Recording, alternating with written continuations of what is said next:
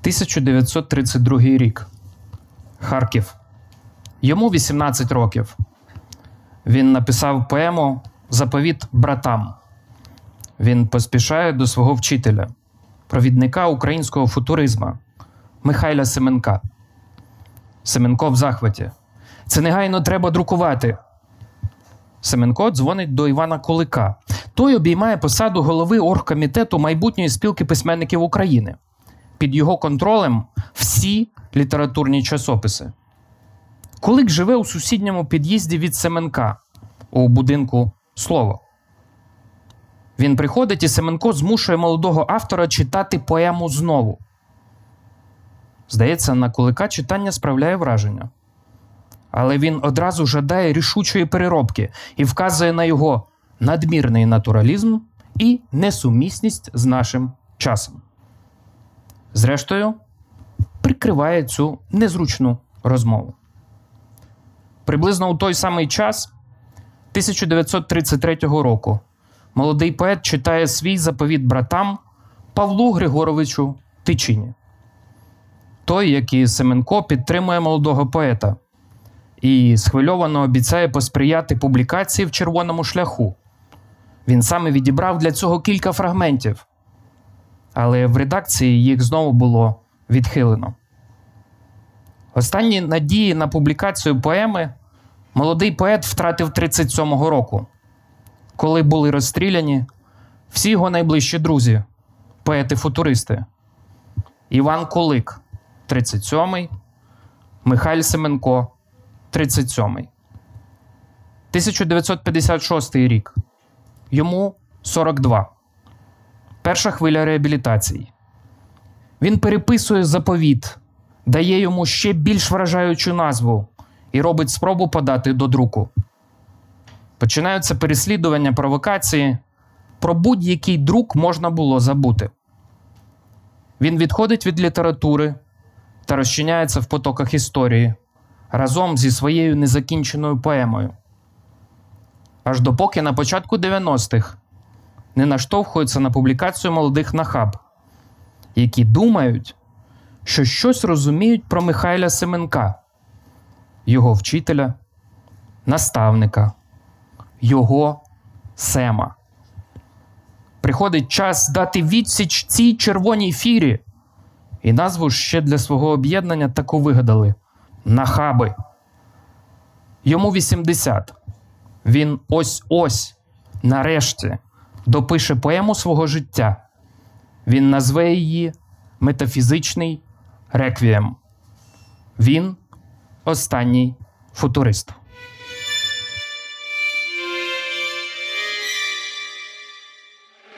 Привіт! Мене звати Олександр Мехед. Письменник, автор книжок Я змішаю твою кров із вугіллям, Астра, Transition та інших. За продюсерським пультом Тарас Галаневич, за редакторським Марк Лівін. Це проект The Village Україна, що виходить за підтримки Загорій Foundation. Наш другий сезон про великі історії української літератури. Письменники та письменниці, чиї твори ми зазвичай називаємо з поміж улюблених, і якими пишаємось.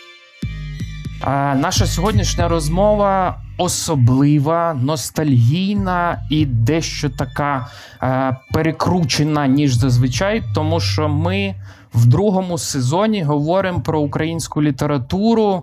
Таку дещо віддалену. І сьогодні це якраз момент, коли співпадає вихід єдиного епізоду про живого письменника з розмовою про 90-ті і 2000-ті. І як тільки починається розмова про 90-ті, і коли хочеться зробити якийсь такий великий історичний екскурс, без чого це неможливо уявити. Правильно, у класній лекції має бути таймлайн. Наприклад, ось тут здобуття незалежності. Ось тут Чорнобиль. Ось тут ми з вами. Якщо у нас є таймлайн, то ним же треба скористатись. Здобуття незалежності. Ми з вами тут. А тут Джордж Мартін закінчує пісню льоду і вогню нарешті. І видає: ми знаємо, чим нарешті мала закінчитись правильна гра престолів. Ну, або інакше. Здобуття незалежності. Ми з вами тут. А ось тут, у березні 2003 року, я читаю культ Любка Дереша. І думаючи про те, як розказувати про те, як почати розбиратися в сучасній українській літературі, я раптом зрозумів, що цій літературі ну, ніби 30 років, а із них більш ніж 15 я її бачу. І це взагалі для мене якийсь уже починається як сімейний альбом, в якому я ну да, ну да, ніби все зрозуміло. І думаючи про те, як поділитися сімейним альбомом, мені захотілося намалювати генеалогічне дерево. Тому що коли ми говоримо, ну це сестра бабці в-третіх, а це чоловік поза минулої тітки в п'ятих, а ви такі ще не зрозуміли, хто тітка, а вам уже розказують, хто ті в п'ятих. Я подумав, що набагато цікавіше показати, з чого це все починається, які імена базові, і як ми приходимо до того, де ми разом з Джорджем Мартіном е, ось тут. Давайте почнемо з базового питання. Чи можемо ми сказати чітку точку, з якої починається сучасна українська література? Чи є щось одна точка, від якої це може все початись? Або все-таки йдеться про багато маленьких ова і ойлели, які відбуваються в різний час, і вони, зрештою, ведуть до початку того, чим є сучасна українська література. І ми з вами попробуємо подивитись на всі ці підходи і спробуємо знайти якусь спільну точку, як це є. Для початку давайте візьмемо, наприклад. Е, Людину трагічної долі його звати Василь Голобородько, який під час е, початку російсько-української війни був змушений поли- полишити рідну Луганщину і уже в доволі зрілому віці. І ось, наприклад, доля поета, який доволі молода людина, який мав би дебютувати в рамках офіційної системи в віці 25 років. Він подав збірку, коли йому було 20 до публікації. Її зарізали. В 25 його перша книжка була опублікована у видавництві Смолоскип в Балтиморі, в Сполучених Штатах. І його перша публікація на рідній землі, ну під радянською владою, була 88-го року. І чи можемо ми говорити, що це поет, який присутній у просторі? Чи можемо ми говорити про те, що, що було б, якби? Чи легалізований твій дебют ось таким чином, коли тобі вже 43? І це один із багатьох прикладів того, як ці голоси розчиняються в офіціозі. Ну, або ми говоримо про середину 80-х, і ми підходимо зразу ж, давайте поговоримо Василь Стус, який е, загинув в ніч з 3 на 4 вересня 1985 року в карцері в таборі. І 85-й рік, що це таке? 85-й рік це коли Microsoft починає розробляти текстовий процесор Word. 85-й рік це коли Майк Тайсон проводить перший бій. 85-й рік це коли Майкл Джордан грає свій перший сезон в НБА. Це речі, ті, що відбуваються в паралельній реальності. В Україні поет знаходиться в таборах. І ті люди, які його катують, ну, живі дотепер. Методи живі дотепер. І чи працює Стус як сучасна українська література? Чи можемо ми говорити про те, що, що було б, якби ми навіть не беремо? А беремо ми таборовий зошит, беремо ми палімсести, тексти написані у засланні. І починаємо. Немає Господа на цій землі. Не стерпів Бог сперед очей тікає, аби не бачити нелюдських кривд, диявольських тортур і окрутенств. В краю потворнім є потворний Бог, почвар володар і владика люті, скаженої. Йому нема відради за цю єдину, все трощити в пень і нівичити, і помалу неба додолу попускати, аби світ безнебим став, вітчизною шалених катованих катів, пан Бог помер.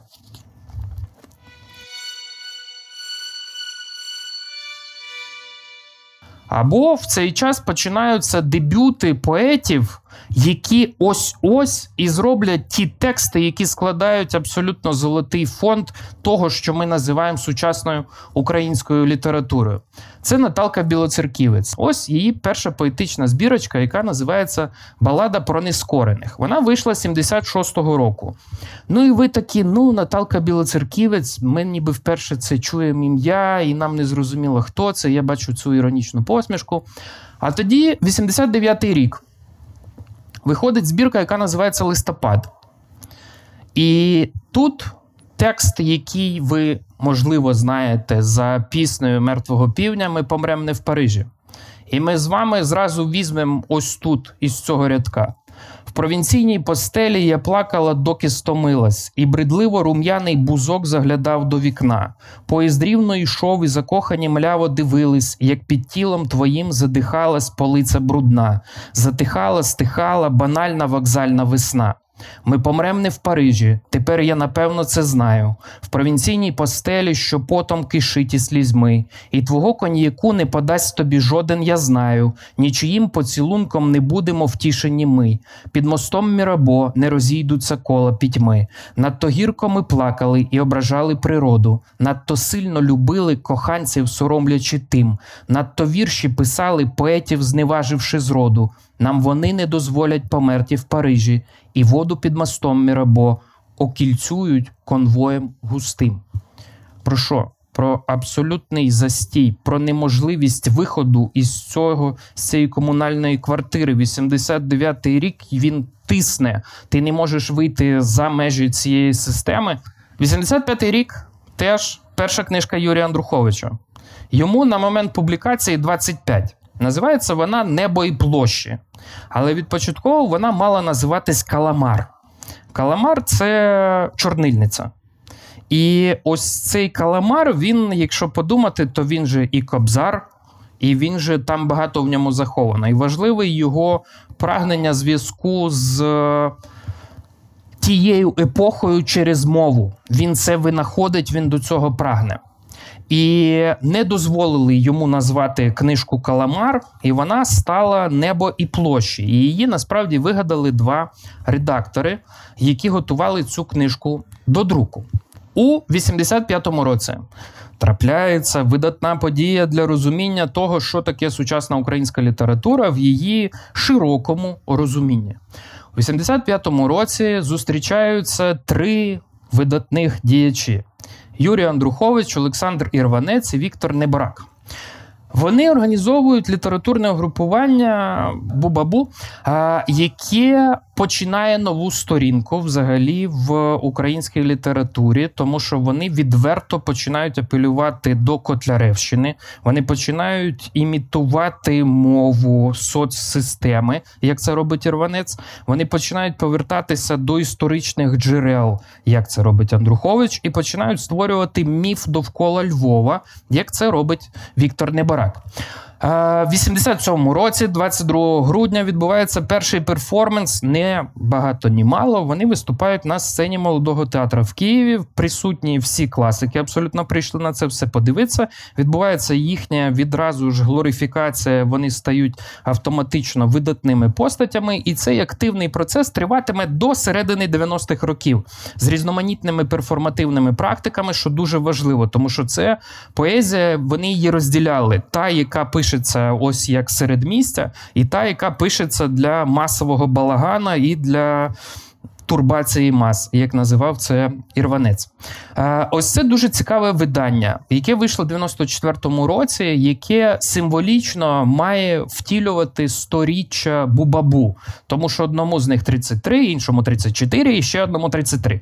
І ось у них відбувається це спільне сторіччя, і це дивовижне абсолютно видання. Рекомендую відскановане піратить можна, яке називається Твори Бубабу, і це дивовижна взагалі верстка, і можна нормально так здивуватись, м'яко кажучи, з того, як це зроблено, тому що це робив все Юрко Кохів, Лотко Кауфман, художники зі Львова, які були дуже заангажовані в процес створення.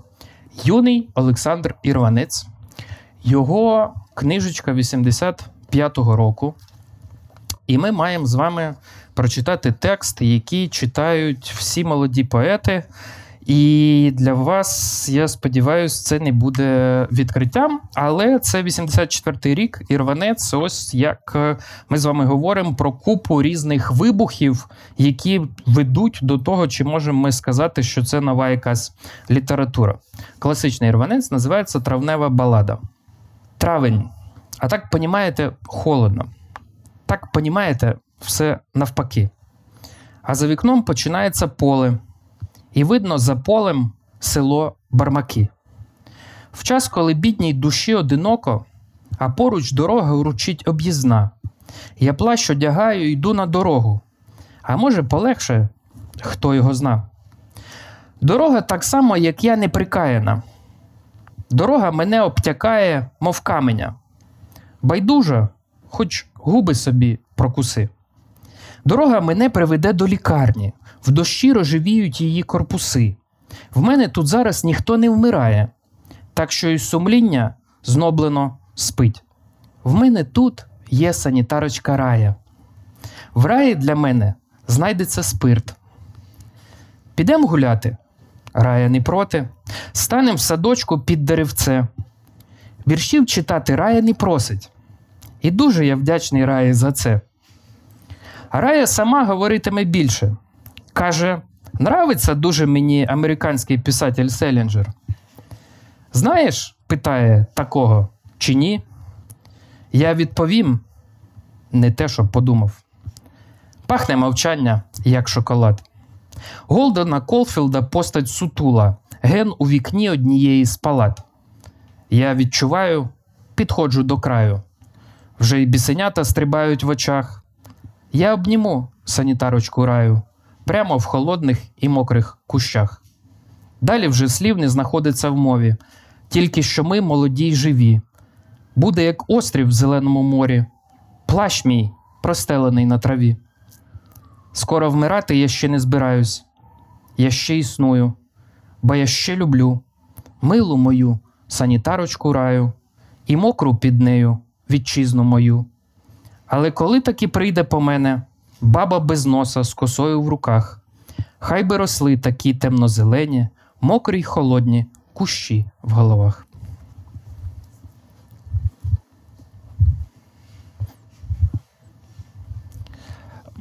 Можете похлопати Ірванцю. Я можу тільки уявити, як в 87-му вони зривали молодий театр такими текстами. От ще бубабу.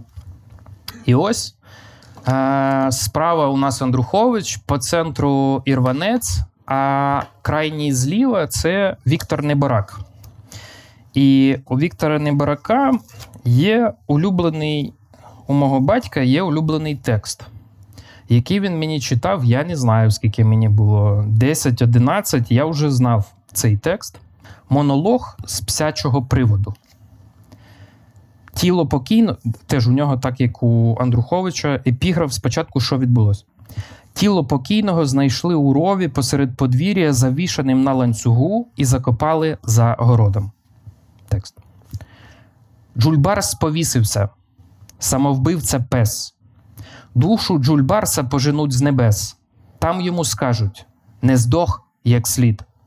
Там його підважать під хвіст і під. Джульбарс повісився на цепу вночі.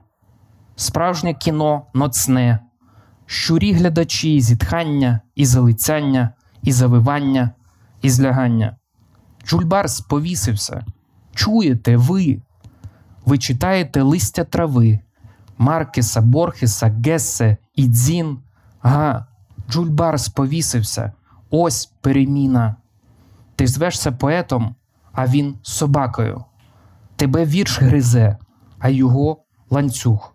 Ти станеш колись професійним писакою, а Джульбарс вибрав не м'ясо, а дух. Скільки можна на місяць брехати, скільки можна чекати зарплати, скільки можна зади ваші дерти, вічно до смерти. Що за професія шизофренічна, вік сторожити курей і кіз і посилати їх на заріз, пронизує землю і небеса, сузір'я пса.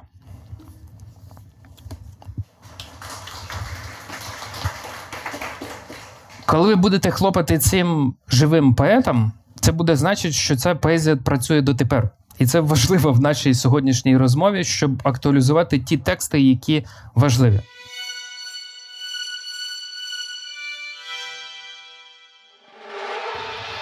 Тепер від кількох маленьких ова спробуємо поговорити, чи є одне великий бадабум, який може бути точкою старту для сучасної української літератури. Подивимося з іншого боку. Якщо це не загальні демократичні процеси, якщо це не загальний рух, який був у суспільстві, де одночасно починалися дебютні нові зацікавлення і існували при цьому і старше покоління, і це ніби все існує одночасно. А що буде, якщо ми спробуємо знайти якусь одну точку? А наприклад, візьмемо за точку Чорнобиль. І ми можемо сказати, що 26 травня 86 року починається рух нової літератури. І це каже нам Тамара Іванівна Гундорова у своїй праці, яка називається Після Чорнобильська бібліотека, яка вийшла два роки тому ще й в Гарварді англійською мовою. І Тамара Іванівна один з найбільш авторитетних взагалі дослідників сучасної української літератури і теоретиків літератури. Вона каже нам про те, що Чорнобиль стає точкою відліку українського постмодернізму і втіленням взагалі катастрофізму як такого. Він стає втіленням очікування кінця світу. Він стає каталізатором розвалення системи і показування демонстрації наскрізь брехливості, яка є всередині. І якщо вісь офіціоз уже такий прогнилий, то мають бути альтернативні дискурси, альтернативні наративи, альтернативні погляди, які можуть іронічно це показати збоку, можуть це переосмислити позасистемно і можуть далі сприяти її подальшому розпаду. Для Гундерової і частини дослідників, які слідують за нею, у нас є точка відліку, як вона іде.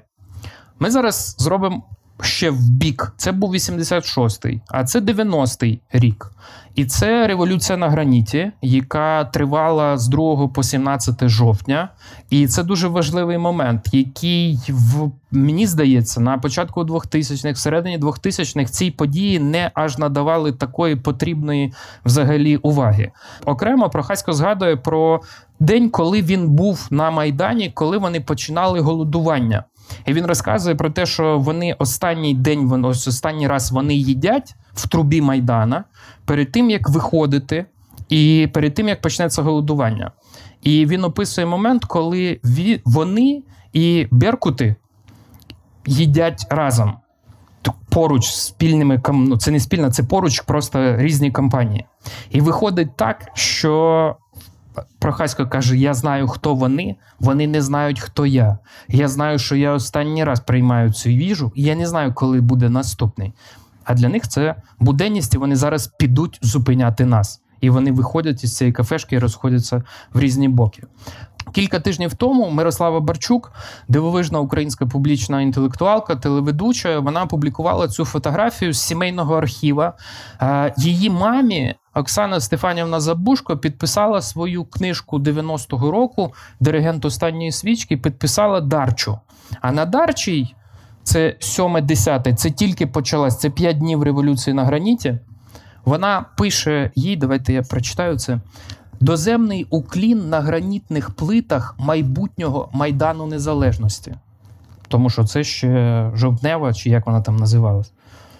І виходить так, що там починається формування інтелектуального середовища теж. Тому що Прохасько з Забушко, як мінімум, вони там десь поруч. Ми не знаємо, чи вони там зустрілись, чи не зустрілись. Я говорю, і в мене мурашки. Тобто, там ось це покоління наступне, яке далі впливатиме на інтелектуальне середовище України, воно теж там. І там свої йдуть внутрішні перемовини. Це була історія в бік, яку можна мати на увазі. Тепер друга точка, яку кажуть, що є момент, коли ми знаємо, що почалась сучасна українська література. Журнал Сучасність, який з 60-х років виходив спершу в Мюнхені, потім він виходив в Сполучених Штатах, у січні 92-го року переїздить в Україну.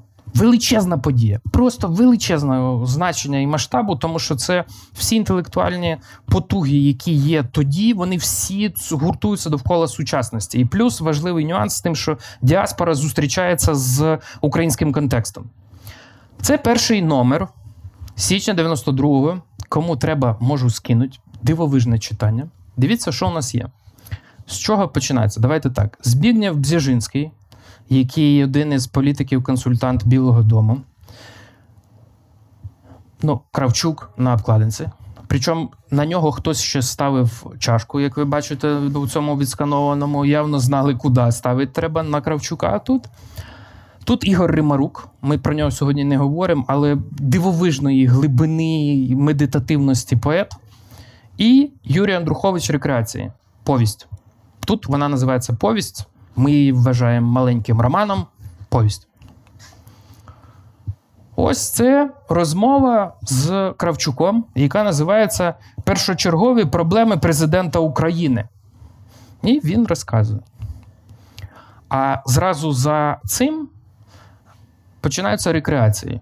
І вважається, що з цього починається сучасна українська література за іншим підходом і відліком. Важливий нюанс. На момент публікації Андруховичу 32. Але ось це момент, коли він прокидається знаменитим у цьому першому номері поверненої сучасності. Ну, а за ним зразу Збігнєв Бзіжинський йде, щоб яка кампанія була у рекреації. Це зворот обкладинки е, цього першого номера. Я думаю, вам теж цікаво. Це теж про що станція, тому що вона в, в тому, як це може бути. Значить, на зворотньому написано пролог відео. Пропонуємо найкращу збірку відеозаписів найновішого документаційного матеріалу та фільмів для розваги. Лис Микита 94 хвилини, ціна 90, ні, 30 американських долярів. Новітня постановка в двох діях Львів 90-й оперетки за поемою Івана Франка для дітей. Пропала грамота 76 хвилин, ціна 35 американських доларів. Пригоди козака Василя та його товаришів козаків у дорозі до столиці Російської імперії. Давайте тут були тіні забутих предків. Тіні забутих предків 100 хвилин. Ціна 35 американських доларів. Світової слави фільм Саркіса Параджанова за М. Коцюбинським. Чеки та поштові перекази просимо виставляти в американських долярах на Нью-Йорк, Коннектикут, Нью-Джерсі. Ось це все середовище, в якому це існує. Це момент, як ти можеш подивитись взагалі пропалу грамоту чи тіні забутих предків. Ти в Сполучених Штатах, виписуючи чек, тобі пришлють відеокасету, і з цим ти зможеш це подивитись за 35 долярів. Я обожнюю ось ці ювілейні викладки. Вони дивовижні завжди, коли ось цей момент, коли особливо це з живими дуже цікаво працює, коли письменника зустрічає його рідна школа або рідний край, і от там оце все починається. Ось це митець на святі Воскресаючого духу 60 років Юрію Андруховичу. І виставлена його е, ювілейна виставка як така. Тут не дуже багато цікавих джерел. Таке, але дизайн і важливе все одно Андруховичу 60, а його комунікують через рекреації. Його комунікують через цей перший його великий прозовий текст, який про групу поетів, групу митців, які вирушають у маленьке селище Чортопіль на фестиваль.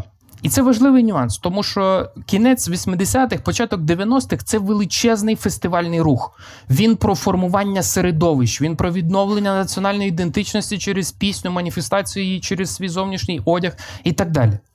Друге, насправді рекреації з позиції сьогоднішнього, коли я перечитував на цю лекцію, вони працюють аж ого. І вони набагато краще, якщо ви їх читали, підніміть руки, хто читав. Вони набагато кращі, чим ви їх пам'ятаєте. І я серйозно. Тому що починається все в, з дивовижною взагалі наративною формою, яка дуже рідко і дуже складно її виконати на ти. На ось це звернення ти. І коли відбувається перший розділ дві з половиною сторінки, відбувається перемикання оповідача. І тоді ще перемикання оповідача. І це дивовижно і взагалі вправності історія. Чим закінчуються рекреації? Все ніби несеться, все так прекрасно і добре у всіх, і все прекрасно. Але в якийсь момент трапляється ГКЧП, або трапляється загальне загарбання і відкот системи, і відбувається переворот. І ось ось це остання сторінка. А оце передостання. На передостанній трапляється цей переворот, який ніби ніщо цього не віщувало. І починає за картиною Воскресаючого духу, за цим глобальним оргіастичним дійством, починається таке. Вони захопили все на світі: телеграф, пошту, мости, банки і готелі. Вони захопили Кремль і Ермітаж, а також усі інші стратегічні споруди. Вони мають танки і снаряди. Операція була проведена блискавично з допомогою хімічної зброї та колючого дроту. Вони відібрали ключі від усіх в'язниць і психічних лікарень. Вони накрили нас як голих у лазні. За 2-3 години вся влада перейшла до них. Тепер вони зможуть остаточно навести порядок і оголосити вимріяну війну нарешті, решті земної кулі. Вони накажуть нам лягти до лілиць на бруківку, а потім будуть командувати встать, леч, а й ми вставатимемо, а потім знову лягатимемо за командою. Адже вони захопили Київ і Львів, і навіть Запоріжжя вони захопили. І все за якісь 2-3 години. Хтось дуже ретельно все продумав, хтось отримає золоту зірку, адже тепер вони всюди. І навіть у музеї українського мистецтва розташували гаубвахту, а в кафедральному соборі караульне приміщення, і ми нічого не вдіємо. Марто, моя маленька, я зможу тільки пропустити твої кулі крізь себе. От і все. А хлопці вже хай собі викручуються, як знають. Зрештою, бути розстріляним не найгірша смерть для поета. Ах, які непоправні втрати, вкотре понесе рідна література. Розстрільне відродження, от як про нас напишуть нащадки. Уже 90-й рік можна про це жартувати. Можна з цим якось працювати. І в кінці виявляється, що це ще чергова постановка була від місцевого. Ви бачите, ця книжечка ще тут. Е, від місцевого режисера, і що це все насправді так, як е, фільм Фінчера 97-го року гейм з Дагласом, в якому ну, все була просто гра. І тут це теж гра, але мені здається, що це дуже цікаво працює на рівні катарсису, коли ви нагнітаєте якусь жахливу штуку, ви підводите читача до прірви, а тоді його звідти забираєте. І рекреації дуже цікаво з цим працюють. Після всіх цих забавок, перверзій і так далі, вона виходить на дуже серйозну розмову про те, що буде, якщо це у вас заберуть, що буде, якщо закінчиться це свято Воскресаючого Духа, яке в нас явно не збирається закінчуватись.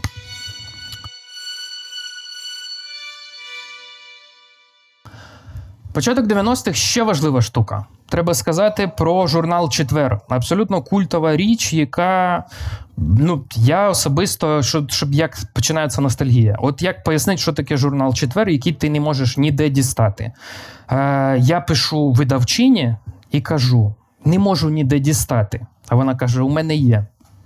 Я їду до неї додому і купляю чи 12 випусків, чи що. І для того, щоб дістати це, ти маєш їхати додому до видавця і забирати ці штуки. І у нас до сих пір з Оленкою вдома це окрема стопочка нашого архіва четверга. Він не весь, тому що вийшло близько, по-моєму, 30 номерів. У нас 12 цих колекційних, 11 вони у нас є. Що таке четвер? Це журнал текстів і візій. І це ключова штука. Він зроблений як хімерне плетиво візіонерське, яким відповідав Іздрик, якого молодше покоління, тепер треба казати, знає як ліричного поета, перформера, супермодель. І це інша історія, чим те, чим. Іздрик був в 90-х. Іздрик сам набирав ці всі тексти. Йому при... ну знов таки 90-ті, як це пояснить? Машинописи йому приносили. І він руками на сліпому цьому досі він його набирав. І коли я слухаю лекцію Іздрика про Прохаська, він каже: Ну, старий, ну я ж набираю це все. Я ж відчуваю цей ритм, яким пише Прохасько. Звичайно, ти його відчуваєш, бо він відповідає тому, як ти вводиш це просто на текстовий процесор. І це все теж про те, коли. Іздрик освоює все більше і більше е, інструментів.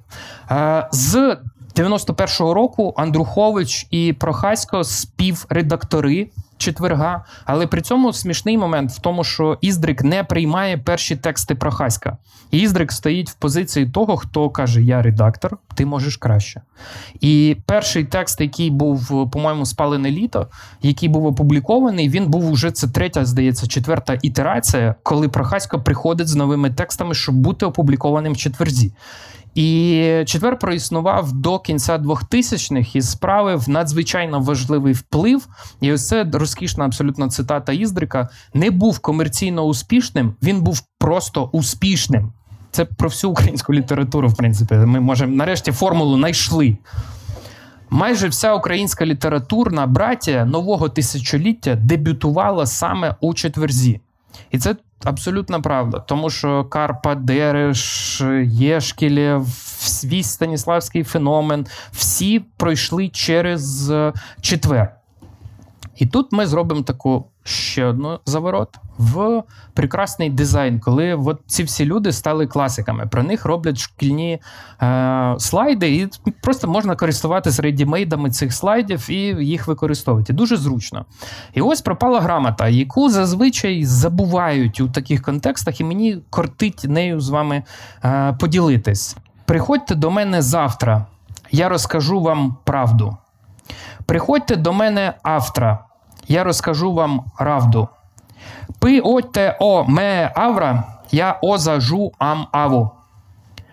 Пи о те о ме ава, я о жу а ау. И о е о е е а а, я о а у а а у. Очевидно, що можна вигравати будь-які поетичні змагання з таким текстом. І знову ми говоримо про жах правди, який захований за цим, тому що цензура виглядає от так, в принципі. Ну і постправда за нею. А тепер золоті сторінки м, Пазаїка. Один з найвідоміших текстів називається Алкохоку. Цей алкохоку, в залежності від розпорядку, набувають абсолютно нових значень. У нас буде такий: сьогодні, вдруге, я хрещатиком проходжу і ні з ким випить. Все, це хоку, ми ж домовили. Ах, як співає пташка, ах, як вона співає. І ще 100 грам замовлю. Учора я надрався, сьогодні в дошку п'яний. А може, це любов? Задзвонив телефон, не знімаю я трубки. Ще півпляшки лишилось. Усе той сон страшний. Шампанський самогон, плюс вермут і тепле пиво. Як смішно всі. Так, це я пропускаю. Е... Це, це якраз тізгрок на те, щоб ви знайшли алкохоку. Так. Ах, як сюркоче цикада у траві. Рубля лиш не хвата. Здається, лиш недавно ми разом сіли пити, а вже на дворі осінь.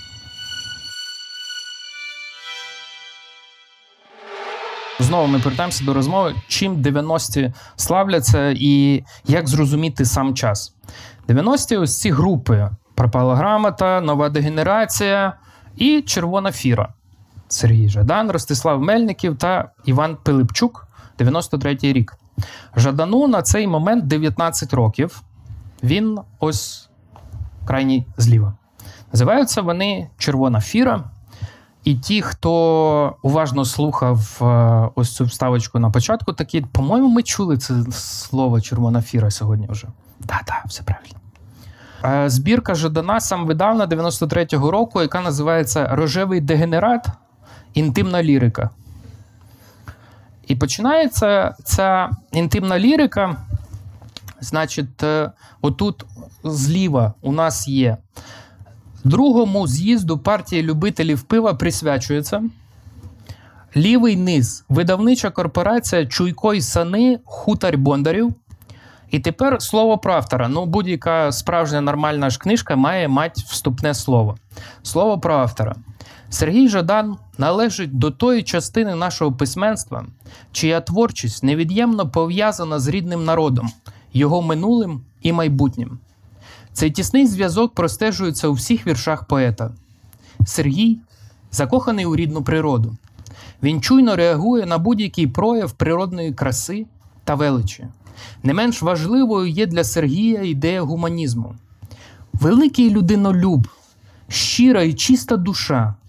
Жадан рішуче відкидає будь-яку можливість прояву зла. Краса врятує світ. Ось ті слова, під якими він з повним правом може підписатися. Загалом же дебютна збірка поета пройнята яскравими фарбами позитивного сприймання дійсності і сміливого погляду вперед. Звичайно, у молодого поета є й свої недоліки. Я б зі свого боку завважив би Сергію, що він занадто мало вживає такі слова, як Україна, козаки, Колинонька, а слово Соловейко не вжив жодного разу. Втім, будемо сподіватися на подальший успішний поступ цього талановитого молодого поета. Щасти тобі, Сергію, Сергій Жадан. Сам собі і побажав. Там в цій збірці в рожевому дегенераті вже є всі хіти ранні, за якими ми знаємо Жадана. Це просто день, що врубується в простір. Це просто день весь твій, мов аусвайс. Це під оркестру скрип невдалий ростом, танцює бомж, подібне щось на вальс. Тут же Будда сидів на високій могилі, Будда споглядав будь-яків цвітіння, навколо степи і баби похилі, і країна спорожнена тиха катівня. 95-го виходить дебютний цитатник Жадана, і з ним майже одночасно виходить генерал Юда. І тексти, в принципі, входять у всі вибрані Сергія Вікторовича з цих збірок. Теж і зазвичай вибране його теж називається цитатник, і він цю лінію тримає як ось перша книжка, в якій закладена якась матриця, від якої він ми з вами скажемо, дещо відійшов, і тоді знову він до неї повертається. 96-й рік виходить е, тут, мала бути теж молода класна фотка. Е, Виходить е, польові дослідження з українського сексу на момент книжки виходу, коли Забушко прокидається медіазіркою. Ми говоримо вже про інший вимір. Ми не говоримо про те, що ця книжка, яку обговорює літературне середовище. Це медіавибух, який несеться. Забушко на той момент 36. І це теж оптику сприйняття треба трошки, щоб уявити, яка це історія, і треба трошки притлумити. Вона була на Фулбрайті. Книжка частково описує теж її ну, перебування її ліричної героїні, її нараторки в цьому просторі. І знов таки, як людина, яка перечитувала польові дослідження цього року. Скажу вам, ви доросліші, чим ви коли читали її перший раз. Вона набагато краща і читається набагато легше. І не вірте тому, хто може читати польові дослідження скорочено заради ЗНО. А читайте повну версію, тому що це дуже сильна штука, яка працює якраз на покоління 30-літніх теперішніх, які теж думають про дуже багато речей, які пов'язані з тим, про що Забушко ще тоді сказала. І ще одна важлива річ для того, щоб от ми з вами прочитали, наприклад, як е, працює. Жадан з своєю передмовою, і як вона, ніби ви відчуваєте, до кого вона спрямована. Там, наче нема того, кого він б'є, але він його прям дуже б'є, того, хто сказав би про Соловейка і так далі.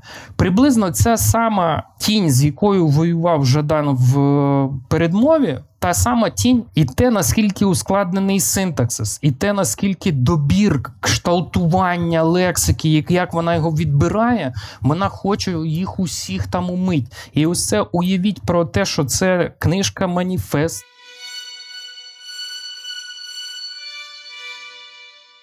Іздрику 35 виходить Воцик. Виходить один із головних текстів 90-х. Теж. І він теж абсолютно культовіша штука. При цьому у примітках до ось цього видання є така воцикургія. Її зробив Володимир Єшкелєв, який зробив е, примітки до цього видання. Це ось це. І в Воцикургії він згадує, що текст Воцика є в редакції 85-го року. І тобто, в принципі, цей текст він в тих чи інших, я 80, 23 було Іздрику, щось таке 25.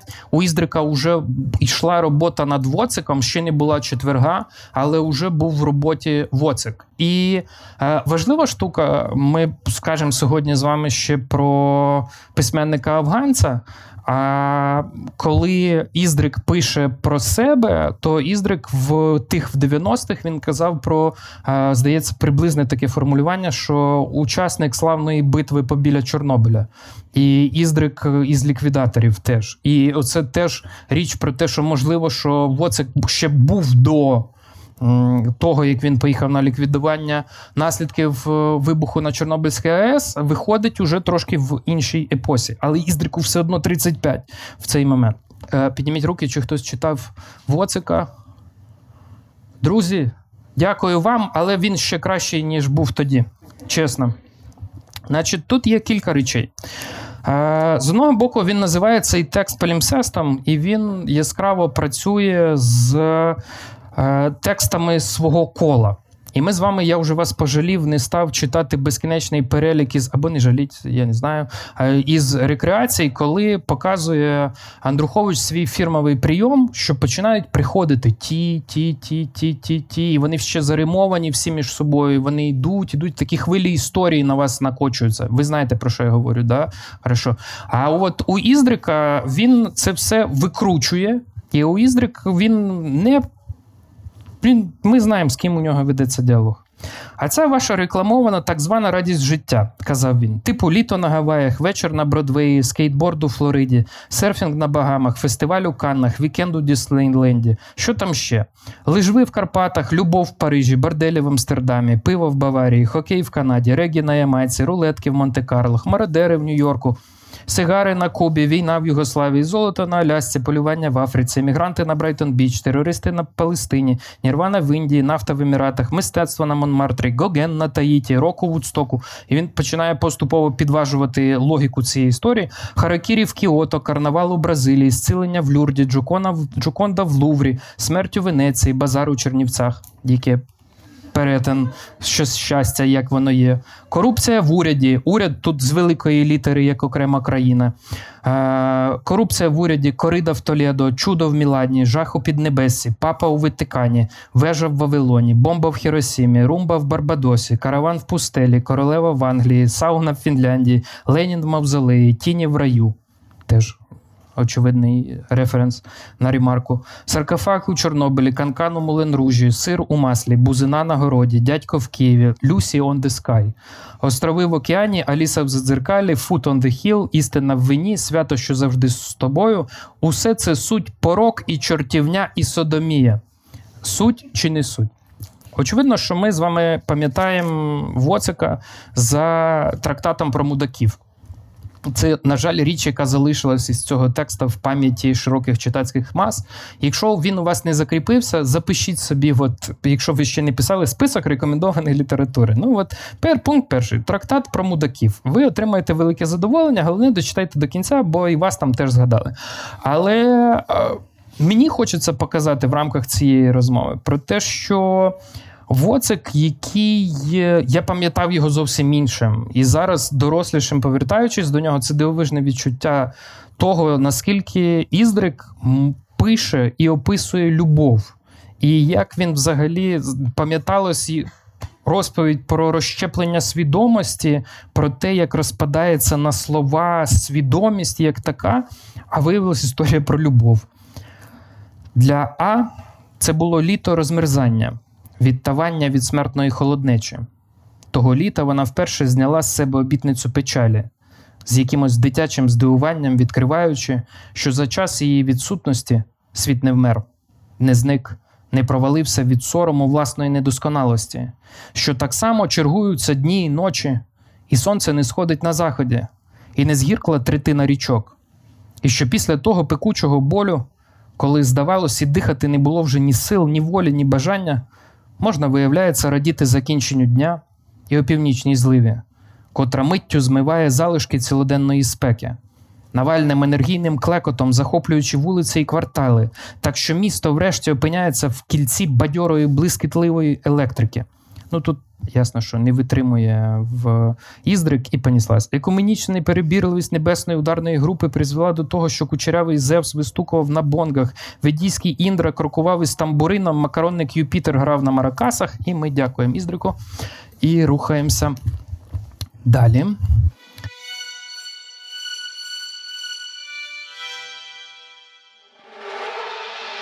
Говоримо про великі історії із Загорій Foundation. І 97-го року трапляється одна із найкрутіших історій в новітній українській літературі, яку ми зараз з вами послухаємо. В 97-му році Сергій Вікторович Жадан разом з своїми колегами видавав журнал, який називався Гігієна. І у Гігієні частина перша за 97 рік була опублікована нововіднайдена переписка між Тарасом Шевченком і Пантелеймоном Кулішем. Ми з вами знаємо з історії української літератури, що вони реально перетинались, між ними позалишали спогади одне про одного, листування між ними було. Гігієна робить дивовижне наукове відкриття. Лист перший. Друже мій, Пантелеймоне Олександровичу, оце і в нас, їй же Богу, зачало на зиму. А то все віриш, брате, з дому було не вийдеш, такий срач. Кругом багно і ляцьке самодержав'я. А я, брате, як згадаю, бува, нашу благородну компанію, тебе, мене, старого Щепкіна, і руки в мене опускаються. Не забувай же мене, та не мовчи. Твій Тарас. Лист другий. Дорогенький мені батько Тарасе, зима вповні, а від тебе ні слуху, ні духу. Не гоже тобі, батькові нашому, уникати общественних нагрузок. Ти там собі не знати, що робиш, а тут же, братіку, руїна. Ідіть його. І всяке тобі гімно лізе ту руїну розбудовувати. Було сяду, і руки мені опускаються. Та Щепкін, старий курвий син, припреться з самого ранку і все мені. Голубе мій сивий, голубе мій сивий. А я йому кажу: не називай мене голубом. А він далі своє. Не мовчиш. Твій Пантелеймон. Лист третій. Друже мій, Пантелеймоне Олександровичу, оце і в нас є же Богу вже зима, а навколо багно і самодержав'я, і руки опускаються. Україна у нас одна, і нам за ню треба боротись. Тому цілуй за мене старого Щепкіна та не мовчи. Твій Тарас. Лист четвертий. Дорогенький мені батьку Тарасе, зима вповні, а письом нема. Скоро і Різдво Христове, а ти, брате, ні слухом, ні духом. Тобі добре, ти там собі не знати, що робиш, а тут же руїна. Культура, брате, в упадку, просвітительства ніякого, ще й всяке гімно лізе. Ось учора приходить до мене старий Щепкін і починає курвин син. Голубе мій сивий, та голубе мій сивий. І що ти йому, брате, скажеш? Чому ж хоч кажи, хоч не кажи, прямо руки опускаються. Не мовчиш, твій Пантелеймон. Ну і далі самодержав'я, ви зрозуміли, гімно, руїна іде далі, далі, далі до листа 9 листів опублікував Сергій Вікторович. Е, очевидно, почався великий літературознавчий срач і прекрасна містифікація, яку зробив Жадан в 97-му році. І ми знов таки розуміємо, з ким ведеться діалог, хто ці уявна спадкоємці Національної спілки письменників і які духовні солов'ї, довкола чого це все пнеться.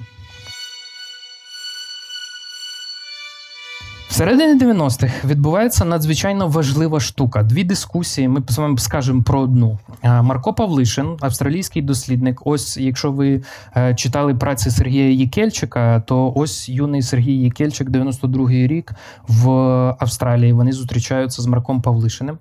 Марко Павлишин пише статтю, яка називається Канон та іконостас. Це видатної важливості взагалі дискусія, суть якої дуже проста. Павлишин каже: бере, до речі, е, за епіграф і за основний мотив Наталку Білоцерківець, про яку ми з вами казали, ми помремо не в Парижі. Він бере її фразу: ще не всі повернулись, але і пішли ще не всі.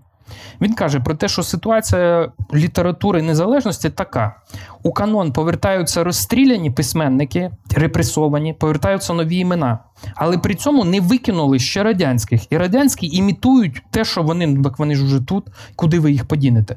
І в підсумку опиняється ситуація, в якій видатні автори, які були репресовані, опиняються на тих самих умовах, як і ті, хто були пристосуванцями системи.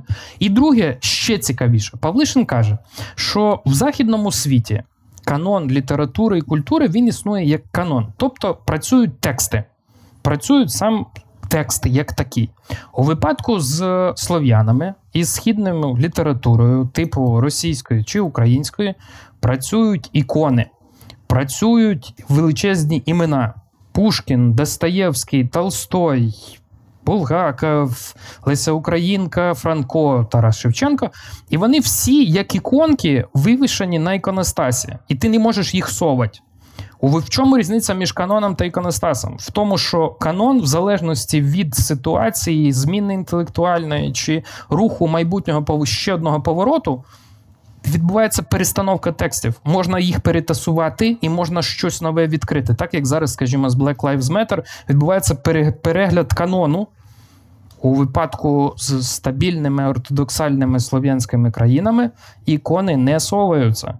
І при цьому, коли в, канон, в цьому іконостасі з'являються ще нові якісь претенденти, то їх пояснюють через аналогію з тією іконою, яка вже є.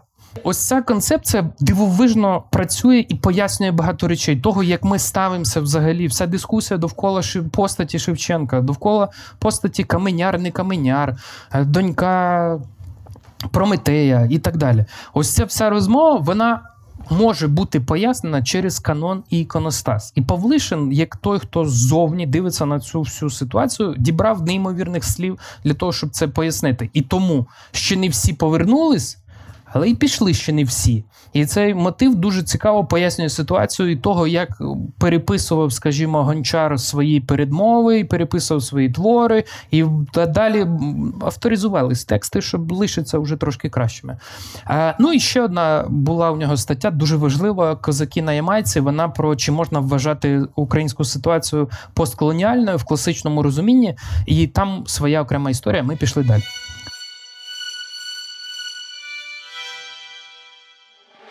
Соломія Павличко.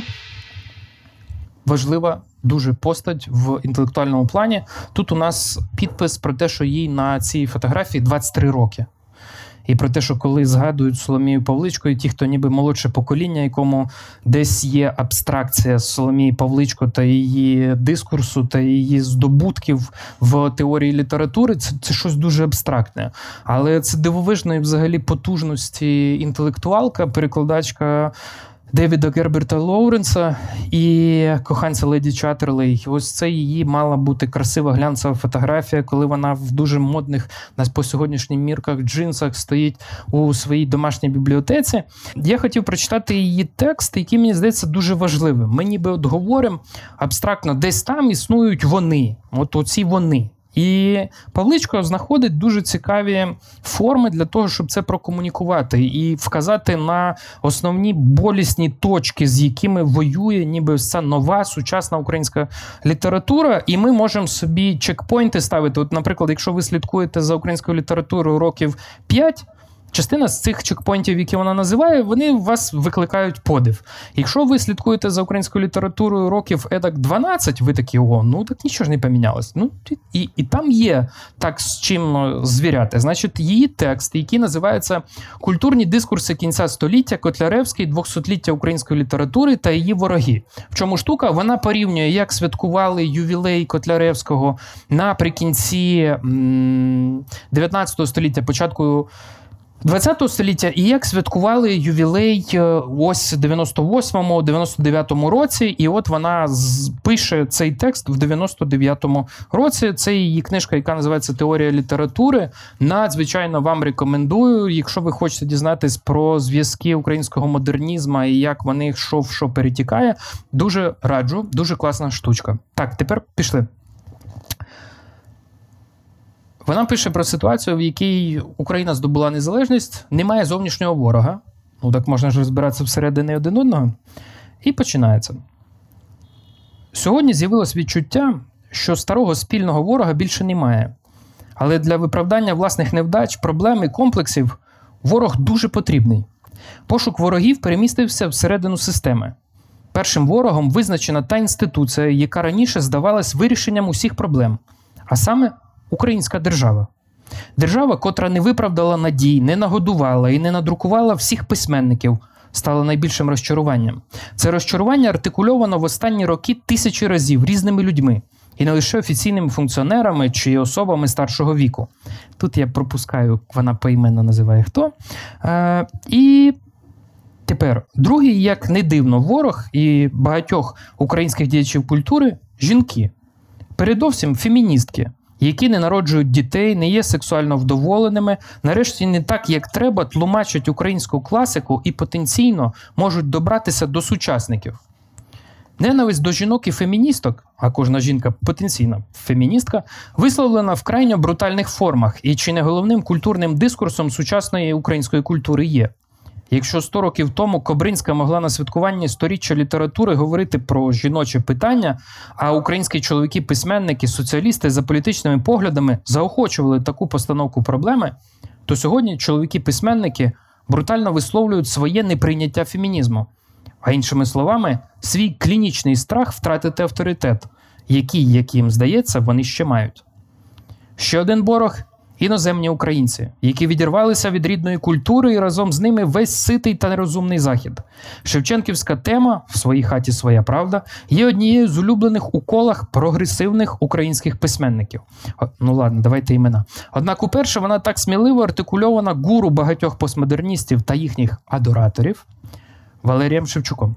Закордонні українці, пише Шевчук, вбиті ситими суспільствами і для складних гарячих і справжніх умов життя в Україні вже не придатні. І це в той час, коли Україна потребує роботящих рук і грошей, і завзяття, і горіння, і фанатизму, і патріотизму. І тут ми припустимо, сучасна українська література і літературна критика виявляють неймовірний подиву гідний опір модернізації і свідомій критичній саморефлексії. Немає нових романів, винен читач. Книги не виходять, винна держава. Комусь не вдається стати новим класиком, винні жінки. Бракує грошей, винен захід. Соломія Павличко.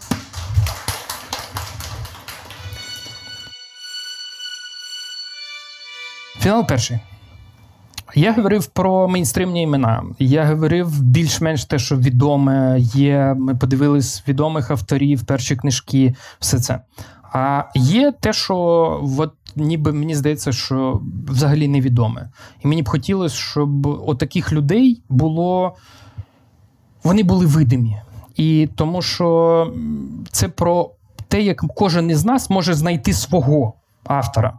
І ось, наприклад, Василь Слабчук, е, якого, який дебютує книжкою, як довго ця війна тривала в 91-му році. Йому 30 років на той момент, так як він покоління бубобістів, він 61-го року народження, він той афганець, він поранений в Афганістані. Він е, сідає від середини 80-х років у інвалідний візок, вступає на філологію і починає цікавитись літературою, починає писати. Це збірка, в якій виговорюється його афганський досвід. І зараз вийшов подкаст, можливо, ви слухали наші 30. Новітня історія, в якому розказується дуже цікаво про що таке афганська війна. І альтернативний погляд є. Ось це ретрансляція цього досвіду. Але у нього є така збірочка. Отак вона виглядає. Називається вона Маленький ровер старенького пенсне. Тут ви бачите, що виглядає вона не дуже. Але, по-моєму, це одна з найбільш цікавих і. Останнє все. Одна з найбільш експериментальних, дивних збірок української поезії. Це повністю книжечка, тут в ній 88 сторінок. По тексту на сторіночку. Вони всі про тичину. Він стібе тичину. От як е, у Хармса він стібе Пушкіна, як об Гоголя, і от оці безкінечні. Тут тичина предмет жартів, знущань і дуже тонкого вдивляння в це. По-моєму, це найкраща збірка Слабчука. І тут є такий текст. Тичина дивиться у вікно. За вікном іде сніг. Попереду і позаду конвоїри. Тепер це сприймається як художній домисел, а тоді було цілковитою реальністю. За вікном стріляють, за вікном падає сніг. Тичина засуває штору, знову двірникам робота.